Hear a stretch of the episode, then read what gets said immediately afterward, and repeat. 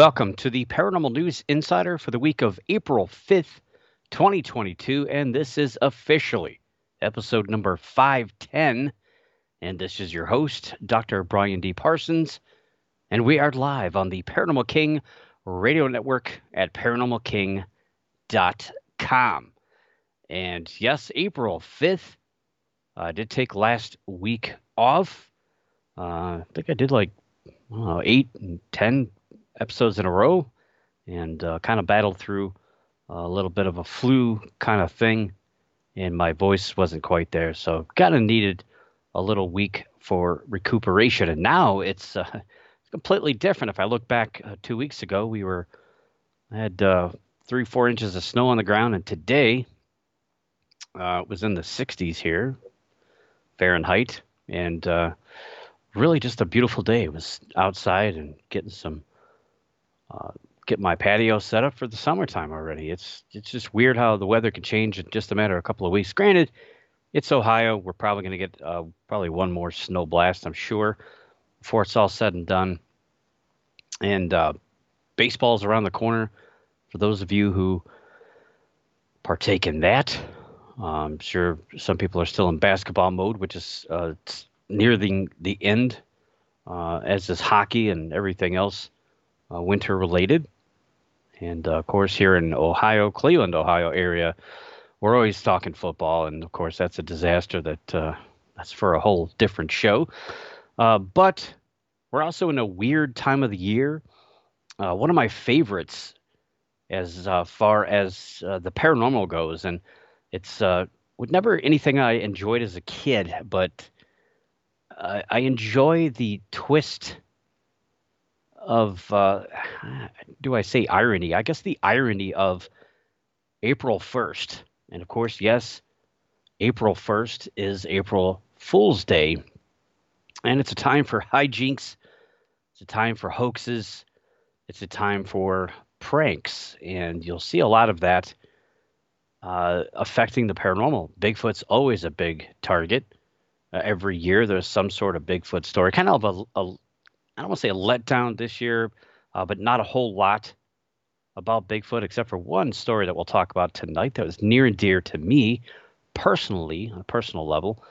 But just, uh, I don't know, I, I, think we've taken a little bit of time off from April Fool's Day. 2020, there was really not much, a little bit of a warm up last year. People were testing the water, uh, you know, with the seriousness of uh, COVID 19. And just uh, kind of testing the waters last year. It wasn't a whole lot of stuff, uh, but this year it seemed like it's uh, almost back to normal. But we have a few stories that were affected by April Fool's Day, and we're gonna actually, well, we're gonna jump right in. No other fluff tonight. We're gonna jump right in with both feet, and we're gonna go to our, our favorite creature. Not really our favorite creature, but uh, one of my kind of favorite uh, paranormal topics here in the cryptid arena, and that, of course, your favorite, the Loch Ness monster. So,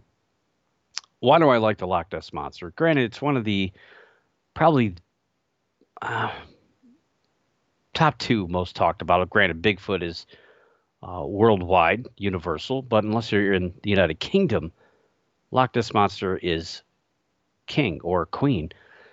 But uh, despite all the scientific evidence pointing away from that being a possibility, people still talk about it. They still believe in it. It still sells newspapers, it still sells advertisements. And as long as that happens, as long as people want to read about it, they're going to continue to put it in uh, newspapers or at least online newspapers. Nobody reads newspapers anymore, I, I don't think. And with that, culturally, it it'll continue forever. And you know, we've talked about the Otago DNA analysis of Loch Ness, where they went throughout the loch at various depths uh, around the loch, pulling out water samples and analyzing DNA, and did not find anything that would suggest a large creature is swimming in the loch.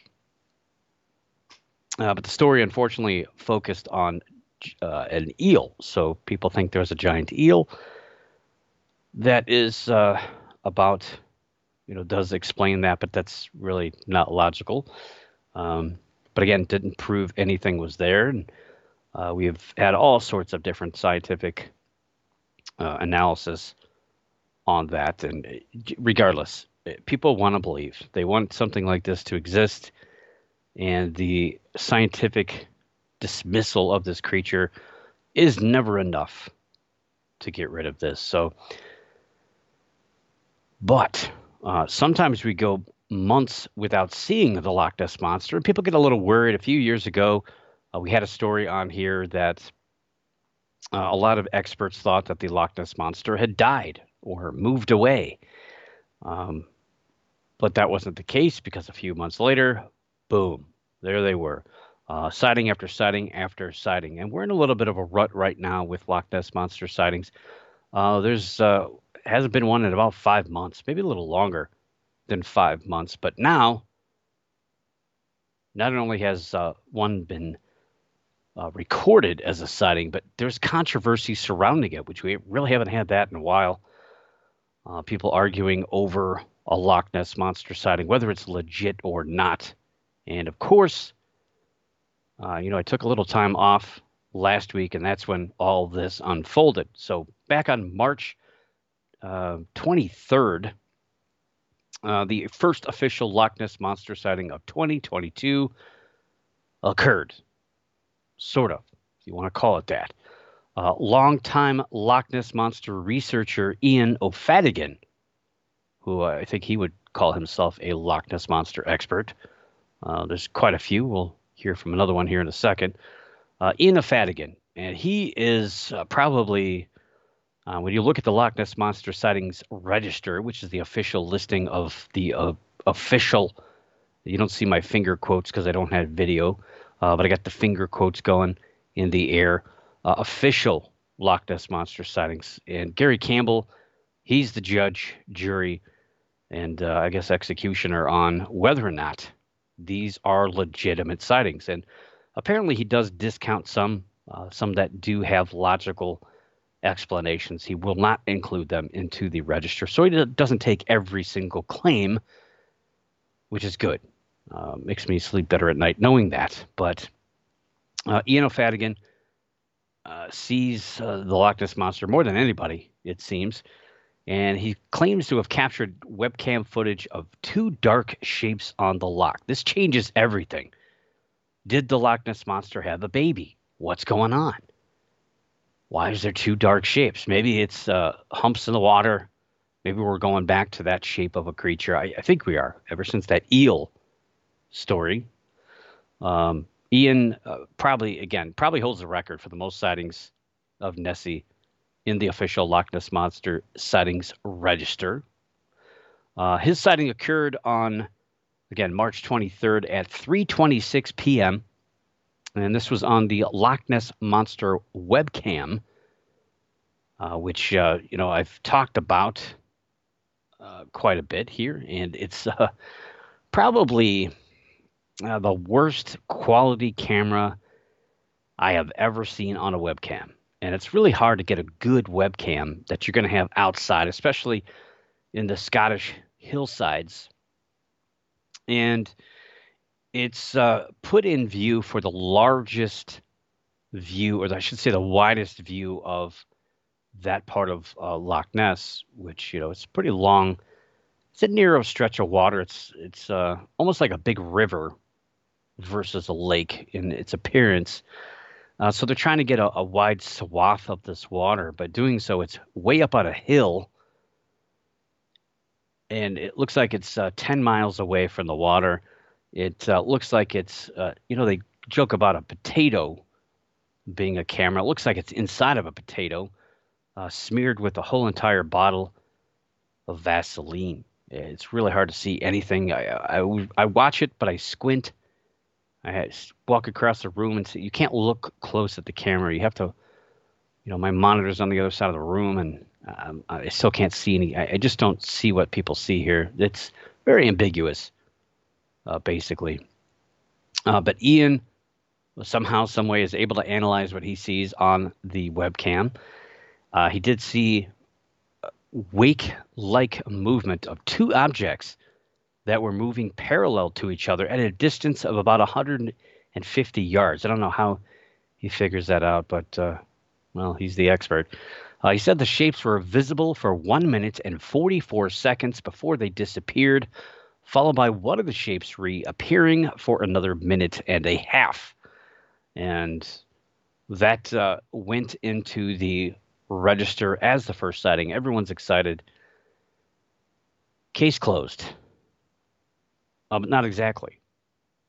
On March 31st, it was reported that offshore catering manager Richie Cameron and his friend Stephen Noble, who are both 45 years old, uh, Stephen Noble is a an industrial cleaner.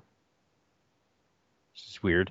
Uh, well, speaking of a cleaner, they both came clean about uh, more than likely being responsible for Ian O'Faodhagain's webcam sighting. Well, how is that possible? Well, the pair operate the Extreme Paddleboarding Scotland social media website. I mean, how extreme is paddleboarding? You stand on top of a board.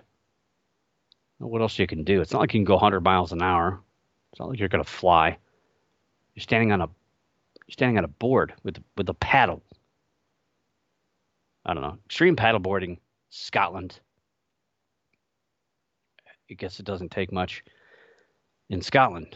Um, so they were in the area uh, paddleboarding extremely at the uh, time and date in question, and they've got photos to prove it. Um, but all you got to do is go to their website. They're on uh, Facebook. You can see them. Uh, the website has plenty of photos of the uh, dynamic duo near Urquhart Castle uh, on the day, and again, near the time of the sighting. And they even describe how they were parallel to each other, just as described. So, taken out of the history books. Uh, it's pretty rare that we get a Loch Ness Monster sighting uh, put into the register and then yanked out. A lot of times you don't even hear about these stories where people will make a claim and the story never makes it in there. But this one was uh, put in there and then pulled out. Um, and of course, uh, you know, the newspaper always wants to, uh, uh they want, uh, you know, to hear everybody's side of it. So, of course, uh, you know, already hearing about Ian Faodhagain's sighting his description of what he saw. I mean, to me, it's more than logical. It, it probably that's exactly uh, probably what he saw on that webcam. It's not like you could zoom in. You can't. Uh, uh, there's no way to really see anything other than uh, pretty much blurriness on the uh, webcam. But uh, they reached out to the Inverness Courier reached out to O'Faodhagain, who was pretty much, he told him no, that's not what he saw. He was very adamant that his footage was not paddle boarders. Well, I don't know how you prove it. I mean, the burden of proof is on him. But if these two were in the area at the time, uh, the exact same kind of uh, formation, at the time, they got photos to prove it with timestamps. Sorry, Ian. I don't know what you want us to say, but uh, you're not in the books for this one. I mean, you got plenty of sightings. He had like, I think he had like five last year. Uh, but in 2021, uh, Gary Campbell, who again is the owner of the Loch Ness Monster Sightings Register, he actually separated the Loch Ness Monster sightings between uh, the webcam the actual in-person views, which is great because again the webcam is horrible. It's horrible. Um, and if you uh, there's another story that came out. So Steve Feltham, who is uh, another so-called expert on the uh, the Loch Ness monster, he he pretty much said uh, the uh, images uh, from the live webcam can't be considered evidence at all because that quality is absolutely horrible. Uh, he says it's uh, so poor that at best it could be used to determine whether it's night or day. And that's about it. Uh, I totally agree with them. It's uh, horrible. Uh, there's uh, really no focus on anything. And I've seen, I've watched it where the sunlight hits uh, like um, spider webs or raindrops or raindrops on spider webs and creates all kinds of weird images and you just really can't tell what you're looking at. There's no way to see uh, if it's a duck or it's a deer swimming across the lock, which actually happens on occasion. You, you can't tell what you're looking at. Even boats are kind of hard to see what you're looking at. So eh, it's yeah i just don't think the webcam is worth anything but uh, i do uh, appreciate the fact that he did separate those two and we've had some interesting uh, webcam sightings, and some of these have happened from other countries, as we talked about last year, uh, which is interesting. I don't have the kind. I wish I had the kind of time just to sit around and stare at the webcam for the Loch Ness monster, but uh, a little more pressing things to do. Uh, but now, what do we do now? Now there's uh, again no Loch Ness monster sighting. Wait a minute cancel that.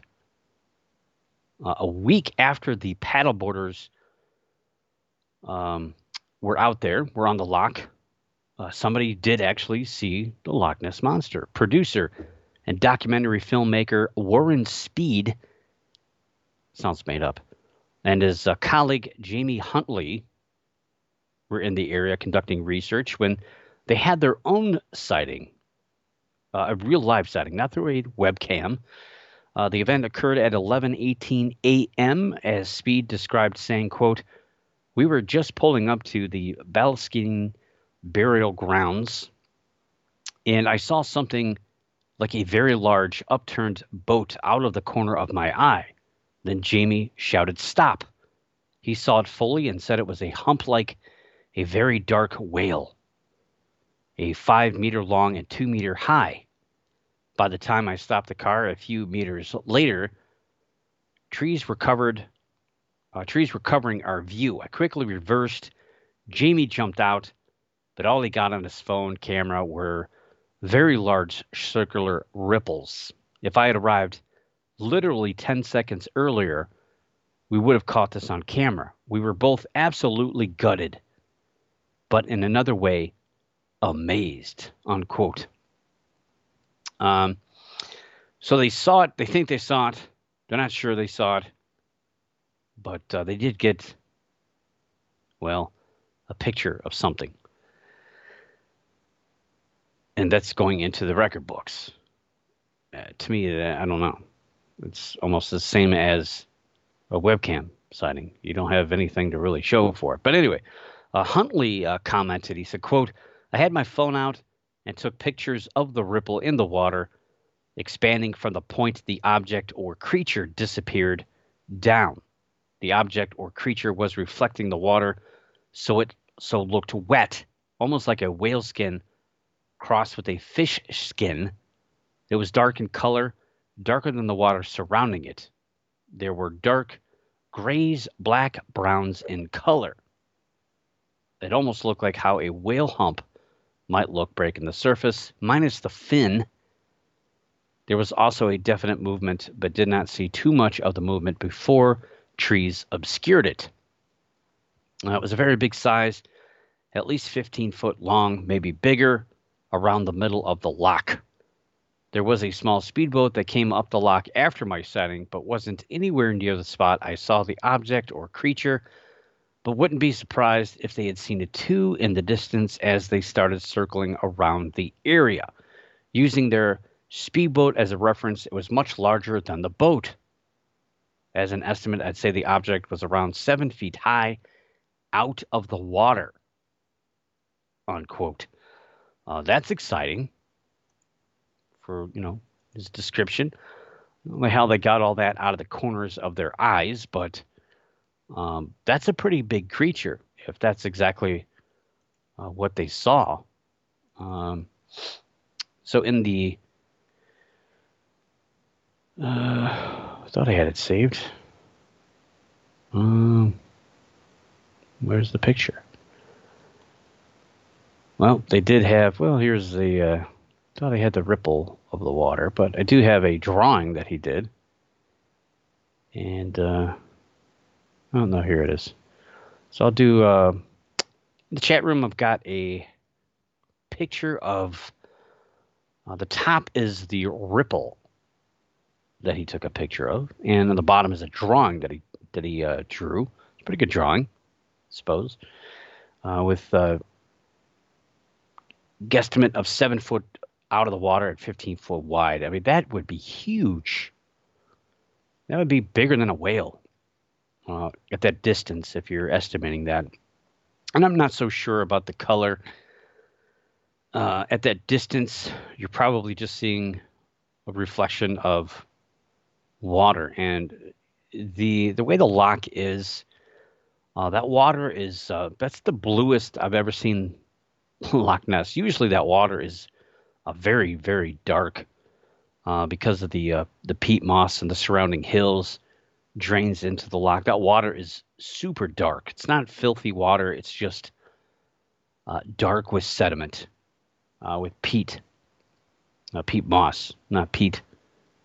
A guy named Pete, um, but yeah, peat makes the water dark, and usually it's not that blue, which kind of threw me off when I saw it. But uh, you're going to get weird reflections, and the way it's uh, built, it's not really built, I guess. The way it is, uh, very steep hillsides. Again, a very long, thin body of water. Uh, the wind can play a lot of tricks. Uh, I've seen a lot of videos of people taking uh, uh, videos of the lock, and you, you can see the wind just randomly making these strange shapes in the water. And you also get water moving back and forth. Uh, a seiche, kind of like your bathtub.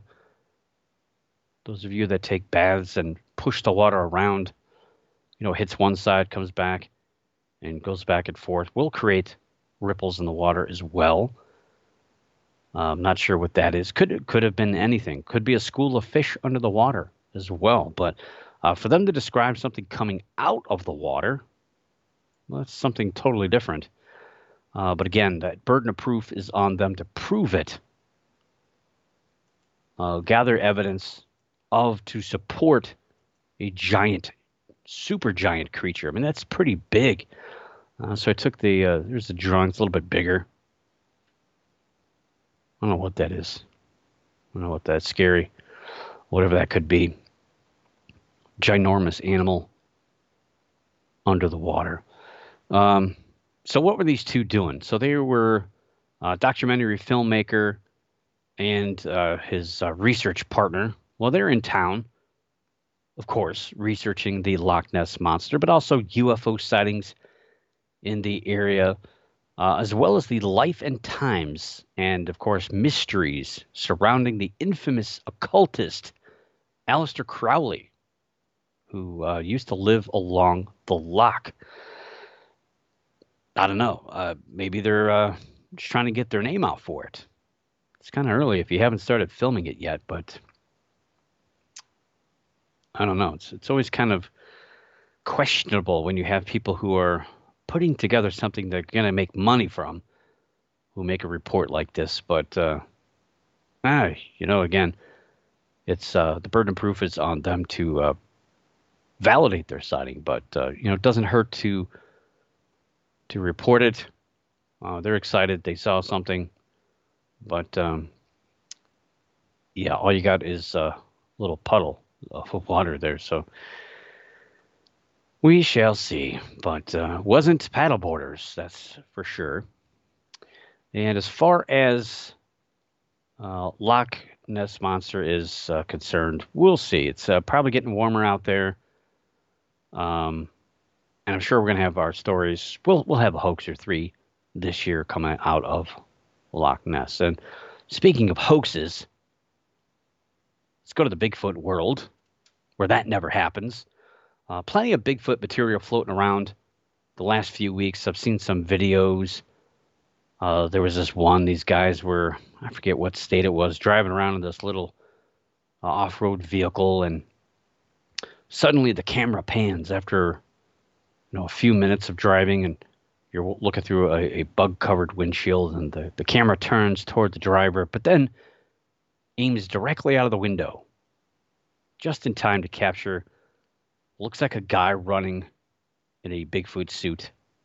You can kind of see white socks on his feet coming through the uh, the costume, and uh, yeah, just horrible. But uh, you know, they swear up and down, no, that's, that's we didn't fake it. Sure. Um, a lot of other Bigfoot stuff out there, uh, and this one, uh, the story that I'm going to talk about, is uh, on the uh, the History Channel. It's on a TV show we've talked about on this uh, show before, uh, called "The Proof Is Out There." And this episode, I don't know what if the show is done for the year or what, but the last episode was uh, back on March fourth of this year. It was titled "Ancient Alien Carvings and Bigfoot Shrooms." was the name of the the uh, episode uh, back on March 4th. They haven't had one since, so don't know if they're wrapped up for the year. I would think it was like the 20 26th episode or something like that. So it's been a long season. Their first season was only 10 episodes. Uh, so we'll see if that's going to continue on or not. So I, I, I, don't really watch. I don't wait for it. You know, it doesn't pop on uh, history the History app. You have History Plus? Probably not. No, they probably do. They all do have their plus. Should be a dollar sign instead of a plus sign. I don't know. That's just me. Uh, but the proof is out there. Not something I watch constantly, but I do catch clips like this one on YouTube every now and again, or a story when something controversial comes out. Of course, we talked about uh, back in uh, gosh, what was that about the uh, Patterson Gimlin film? It was uh, earlier in this uh, second season, I believe, that they talked about. Very good episode. Watch that entire one. I think I've only watched one other one. Uh, but anyway, uh, there was a video uploaded to YouTube, courtesy of the History Channel, of this episode, of this uh, particular segment. I don't know what they cut out. If there's only two stars, I think there was three stories, but they only had Ancient Alien Carvings and Bigfoot Shrooms as the title, but I think there was three, if I'm not mistaken. Uh, but only a five minute clip of the Bigfoot Shroom segment. Uh, it was uh, uploaded to YouTube on April 2nd. And this is uh, a mushroom hunter in northern Illinois. Is on the prowl for some mushrooms. And he's uh, kind of uh, doing a little dialogue as he's his camera's panning around the forest floor. He sees uh, different kinds of mushrooms attached to trees, and then he shows one that appears that has a bite taken out of it. And suddenly, as uh, host Tony Harris describes, a loud and drawn out screaming howl comes from the woods around the man. And uh, it's really a very comical sound. It doesn't actually sound real at all for anyone who uh, listens to uh, any of these videos or has ever actually been out in the woods before. Doesn't sound real uh, to me. Uh, and I actually laughed out loud, which that uh, phrase is used quite a bit. I laughed out loud. LOL.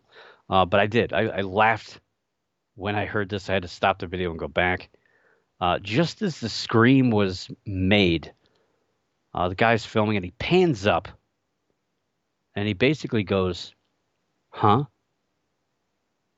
Like, that's not a normal reaction. Huh?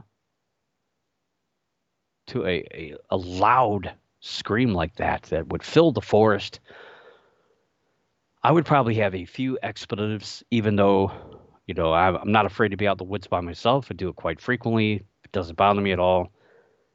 But uh, anything would that like that would startle you. I don't think you're just going to say, "Huh?"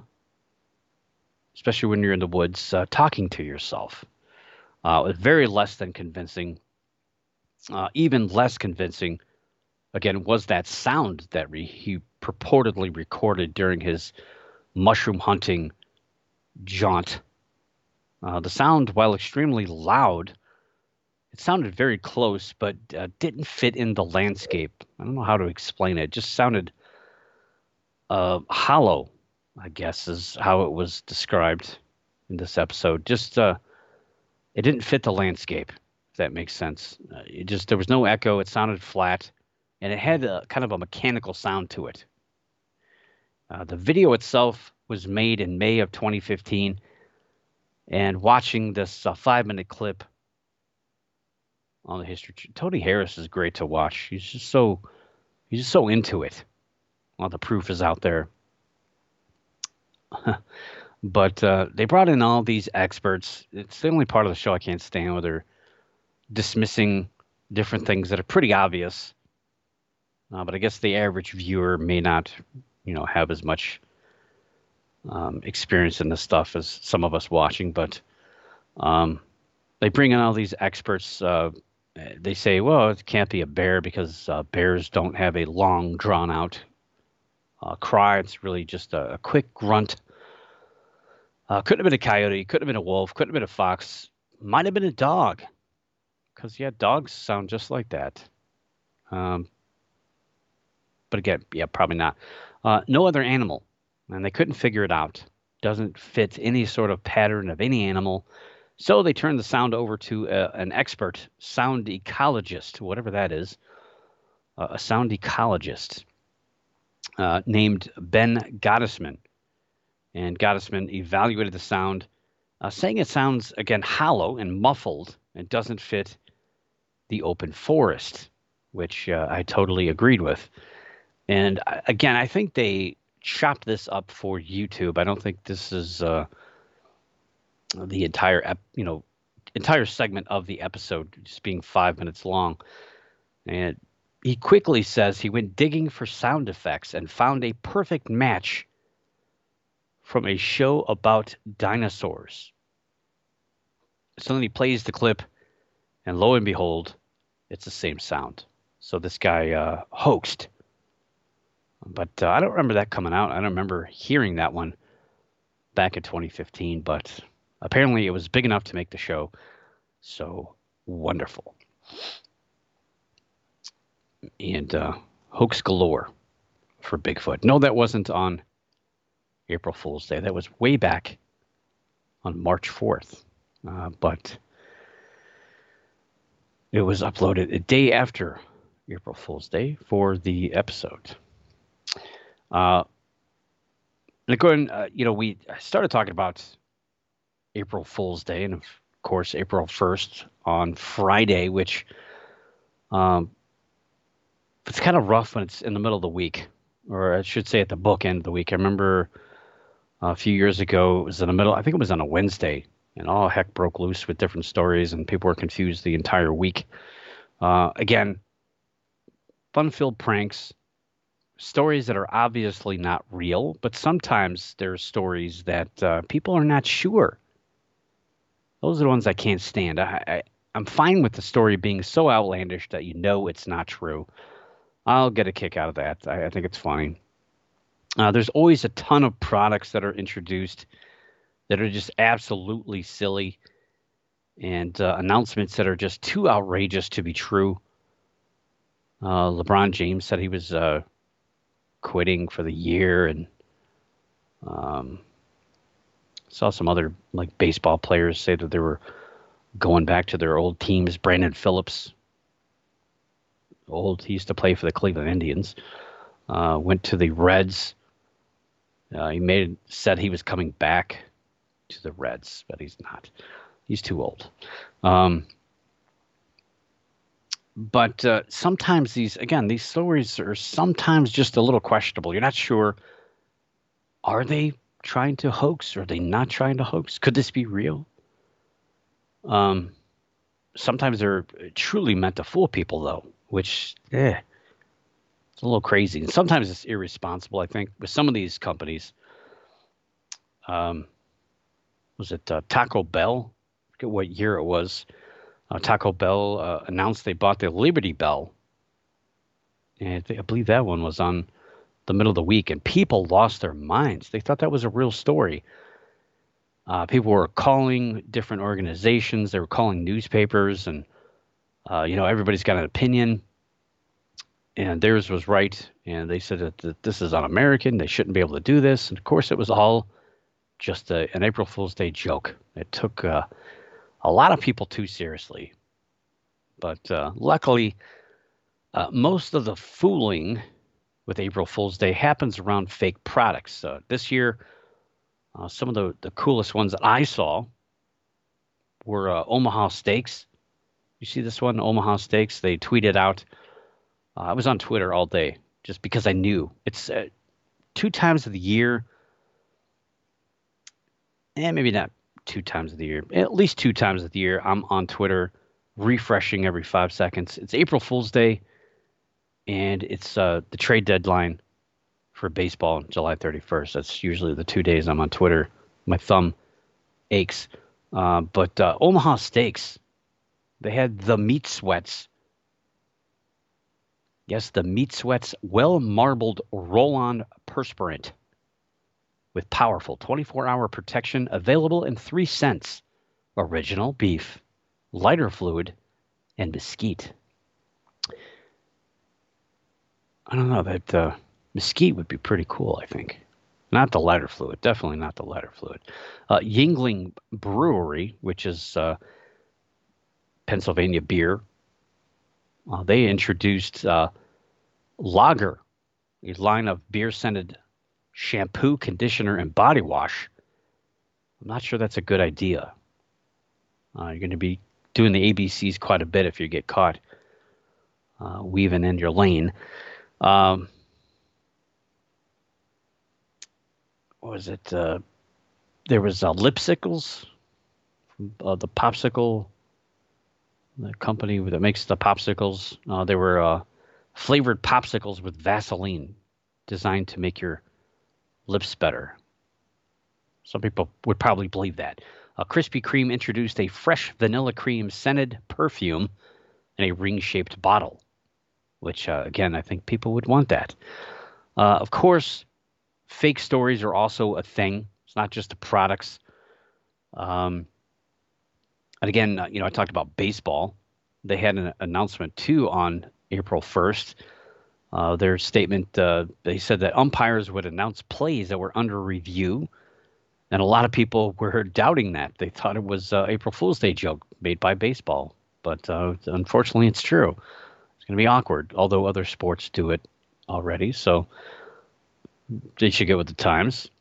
Uh, I saw a few tweets, uh, even one from Twitter itself, that said it was working on an edit button, which would be great. Then Elon Musk uh, responded. So he's a major stakeholder in Twitter. He said, uh, You want it? I can do it. I can make it happen. Uh, the National Park Service proposed to rotate the Lincoln Memorial 180 degrees. That was one of my favorites. I got a chuckle. Um, as part of a preservation project. So now we get to see the back of Abraham Lincoln for a time. It's not true, though. It's not true. They're not doing it. Uh, there are uh, generally a lot of local stories as well. So it's not always a, a nationwide thing. And uh, with Washington, D.C., they also announced that uh, Dulles Airport uh, they announced nonstop flights to the moon later this month. Obviously, not true, but a, a cute little gimmick, and uh, locally, of course. And here in Ohio, I was uh, very excited to uh, see a Bigfoot story, which was uh, spoiled, obviously, for being April Fool's Day, and it was an obvious April Fool's joke. But uh, I was excited to see it was a, a local outdoor music venue called Blossom Music Center. And uh, you might remember, if you're a fan of the show, uh, we did a story about Rikki Rockett, who is a YouTube channel, and he talked about Bigfoot. Uh, very, he did a really, really good job. I was, uh, you know, a, a, big fan of of his and the band that he is a part of called Poison, which is an '80s hair band. You might have heard of Bret Michaels, who's the uh, lead singer of that. He's been obviously the front man. He's uh, pretty famous himself. Um, been on a lot of TV shows. One of my earliest favorite hair bands of that mid late 80s genre of music, and Rikki Rockett being the drummer. Uh, but he did a it was a really good video on Bigfoot. I watched a couple of his other videos on different topics. Uh, he does an excellent job uh, with that. And uh, Poison was one of the first concerts that I remember going to at uh, Blossom and that would have been way back, way, way, way back. Uh, probably 1986 or 87. I don't have the t shirt anymore to prove it. I might have that ticket stub somewhere. Uh, anyway, enough reminiscing. Uh, Blossom Music Center released a YouTube video with a Bigfoot lurking around the outdoor facility. Uh, so, Blossom is uh, mostly I'm gonna say mostly. It's probably almost half and half. Uh, there's a large grassy hill that you can sit on, and you can watch, or you can sit in the pavilion, which is covered, uh, but you're still outdoors. And uh, I've seen a lot of bands there, a lot of music over the years. Gosh, I don't think about it. all sorts of genres of music that I've seen there, from uh, Steve Miller Band to Dave Matthews Band to um, a few hard rock bands over the years. Uh, but uh, it was uh, it was obvious. It wasn't. They didn't try to fool you. Uh, it was obviously somebody in a costume, but it was very entertaining the way they filmed it. And they had uh, you would see the Bigfoot, but then they would stop the video, and a little red circle would go around it in case you didn't see it. They also had a red arrow in one scene in case you couldn't tell where the Bigfoot was. Pretty obvious uh, but it was pretty cute. Uh, what the creature was, or I should say, the guy in the suit was, and it was all in fun and a very smart way for them to advertise the Cleveland Orchestra, which uh, had their tickets go on sale yesterday, April 4th, for the summertime, which is another great thing about that was uh, talking about the summer. And uh, again, that's a local story for me. Uh, really, the only big Bigfoot hoax or prank dealing with April Fool's Day. Usually there's a, a bunch, but um, I didn't see too much out there of the big guy. The um, uh, Blossom Music Center is in Cuyahoga Falls, which is uh, just north of Akron. And I'm just north of that. It's uh, actually 14 miles away from where the Kenmore Grassman was sighted back in 1995. And uh, Kenmore is about uh, 40 miles. Uh, well, you go 40 miles southeast of those areas is where uh, Minerva is. Minerva is home to the Minerva monster, which is also a Bigfoot like creature seen back in 1978. And uh, Blossom is a 16 mile drive from where I'm sitting right now. And it's, uh, I think, five miles away from where I bought my motorcycle as well. So very close. So pretty cool.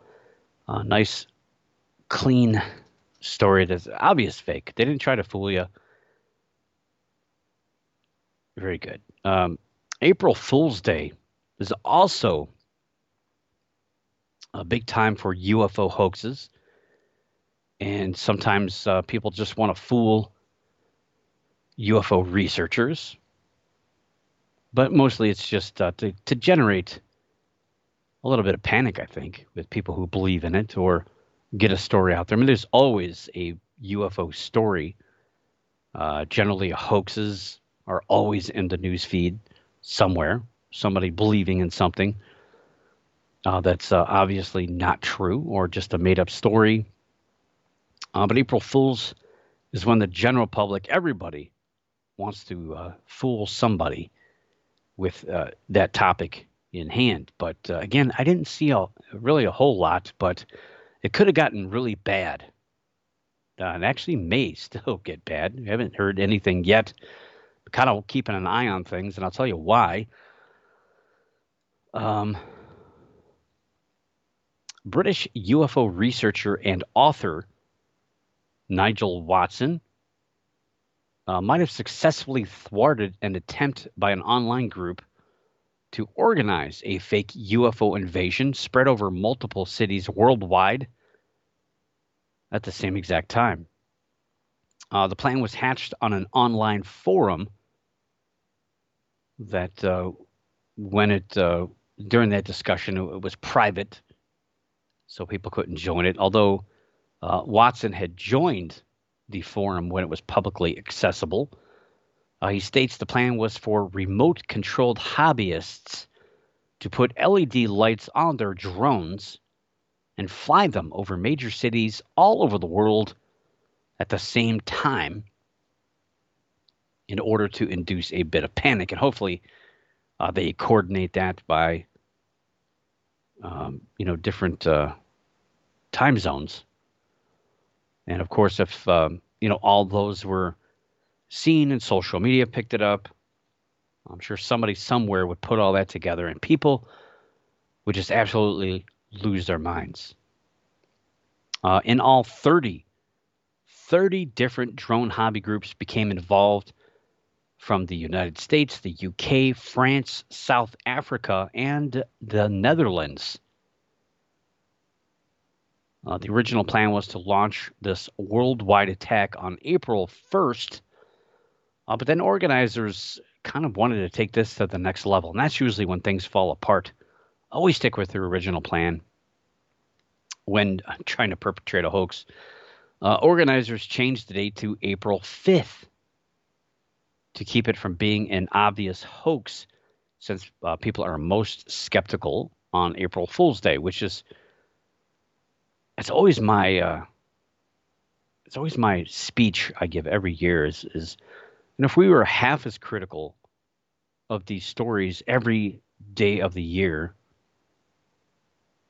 we wouldn't. Uh, I probably would be out of a job here. I wouldn't have the show, but uh, we need to be more critical, especially of these paranormal stories. And obviously, you know, regular everyday news is news, but it's always twisted to fit a uh, a means or a belief or something. But yeah, these paranormal stories, we should be more skeptical. But again, they sell advertising slots, and that's really the bottom line. Nobody really cares if they're real or not, especially in the I should say in the media. They don't care if it's real or not. So they just uh, will pump stuff out they don't care. They don't uh, do the legwork to validate or invalidate or find out if it's true. They just print what happened, uh, which is irresponsible. I don't think that's real journalism. Journalism to me is uh, doing research behind the story for validation, so that what is happening is truly is what happening is what is happening. Um,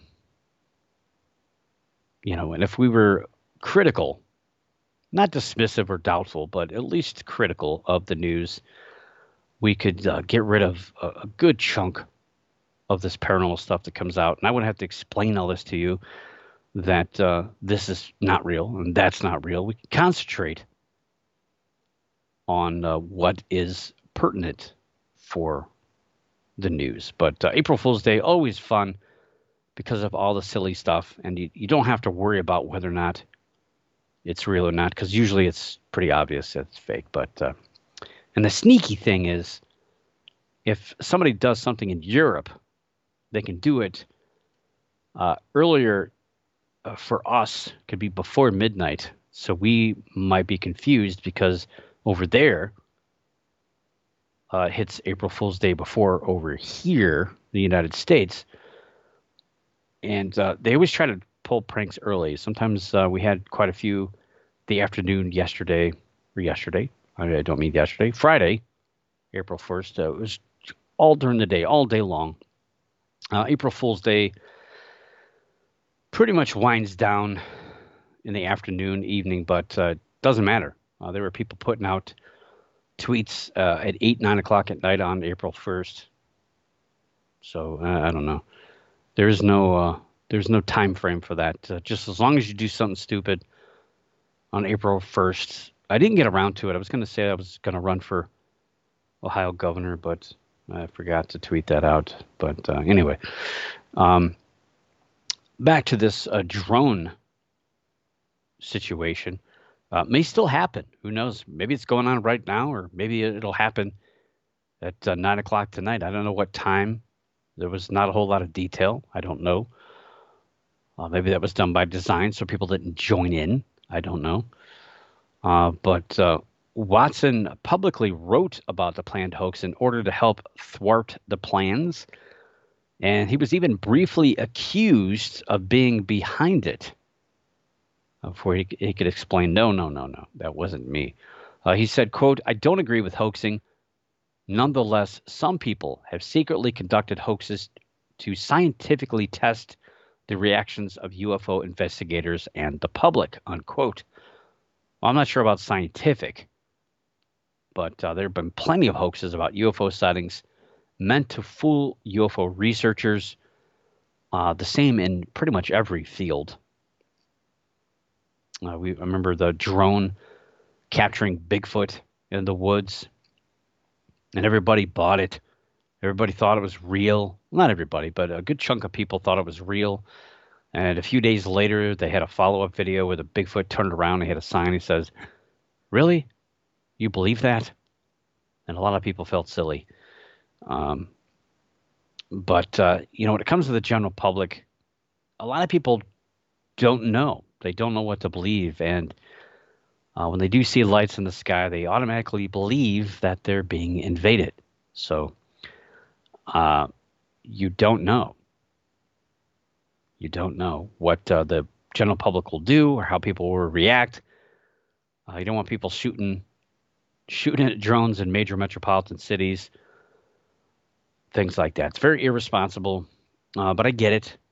You know, you just want to make a name for yourself. Hopefully, all that falls apart and we don't have to uh, hear about anything of those sightings. And maybe if it does happen, even if it doesn't make the news, maybe those sightings will get reported to somebody, maybe MUFON or NUFORC or somebody.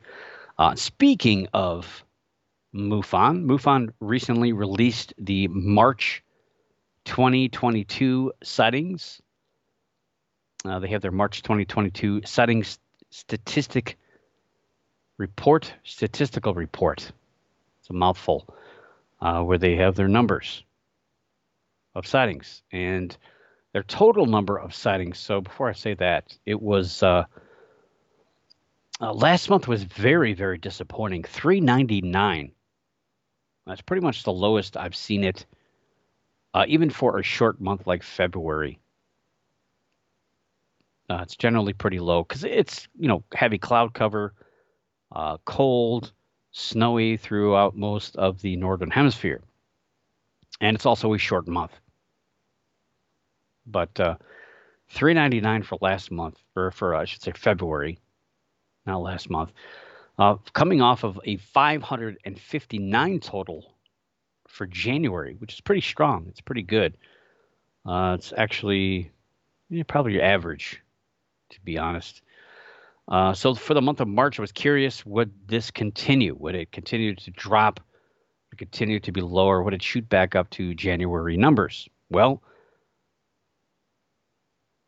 no, uh, not really. It uh, total was 417. So uh, a slight increase, but still pretty low 417. So I don't have numbers for last year. They didn't really put things out last year. Uh, but to go back a couple of years to uh, 2020, and it's uh, 883. The uh, year before that, 2019, 580. Uh, we go to 2018, 640. March of 2017 was 478. So, um, yeah, it's it's a little low.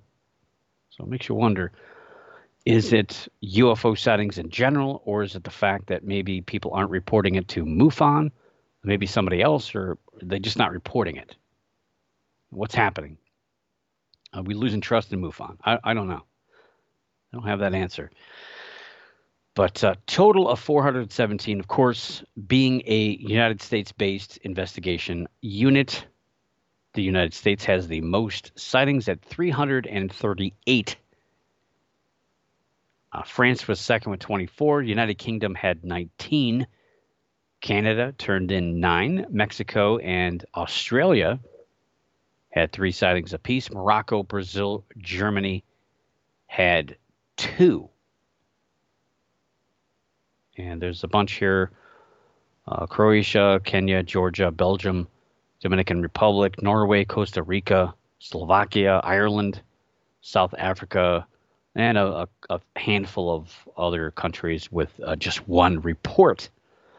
Uh, so, of that 338 reports here in the United States, uh, 41 happened in California. Of course, uh, I say it every time, every month. California should be number one because it's number one in population. So, statistically speaking, that should be the number one state with reports. If reports are even, of course, if there is a uh, a massive event happening or uh, people are reporting heavily from other states, uh, but I think um, I think I've only seen Florida once in first place, but California generally is always number one in these statistics. Doesn't mean there's more sightings. It's just again larger amount of public uh, people peering at the skies, and sometimes you know if they see a rocket, you'll get a bunch of people reporting that. Uh, Florida number two with 25, Texas third with 24, uh, Pennsylvania and New York both had 17 sightings apiece. Arizona and Georgia had 16. Uh, Colorado had 13. Michigan 12. Missouri 9. Nevada and North Carolina had 8. Indiana, Ohio both had 7 apiece. And kind of trickles down Idaho, Oregon, Washington. How you say that? Washington? Is an R there? Uh, Arkansas, they had, oh no, Arkansas had five. So Washington, Oregon, Idaho had six. Uh, Arkansas, Illinois, South Carolina, and Alabama, as well as Kentucky, had five. Oklahoma, New Hampshire, Virginia, Connecticut, Wisconsin, and Tennessee had four. Then it uh, just goes downhill from there. Hawaii had three. That's pretty good for Hawaii because it's uh, very low in population and I don't see Alaska on the list.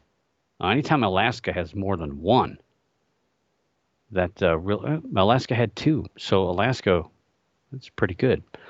Um, that per capita being the lowest state puts that way up there. We don't, I don't really do the per capita uh, anymore, but um, that's a good way to see which state actually probably had the heavier numbers of sightings. Of course, it's all very, very, very unscientific because these reports represent UFO sightings that were reported during the month of March.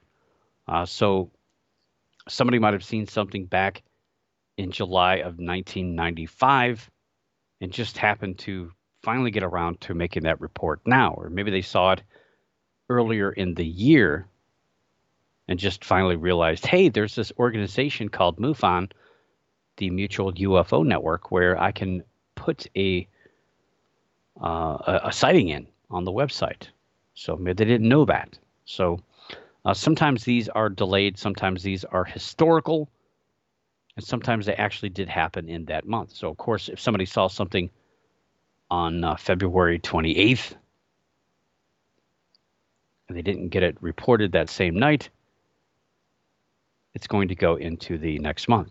So it's very unscientific, uh, very difficult to uh, disseminate that we're supposed to really work on that and get all that fixed.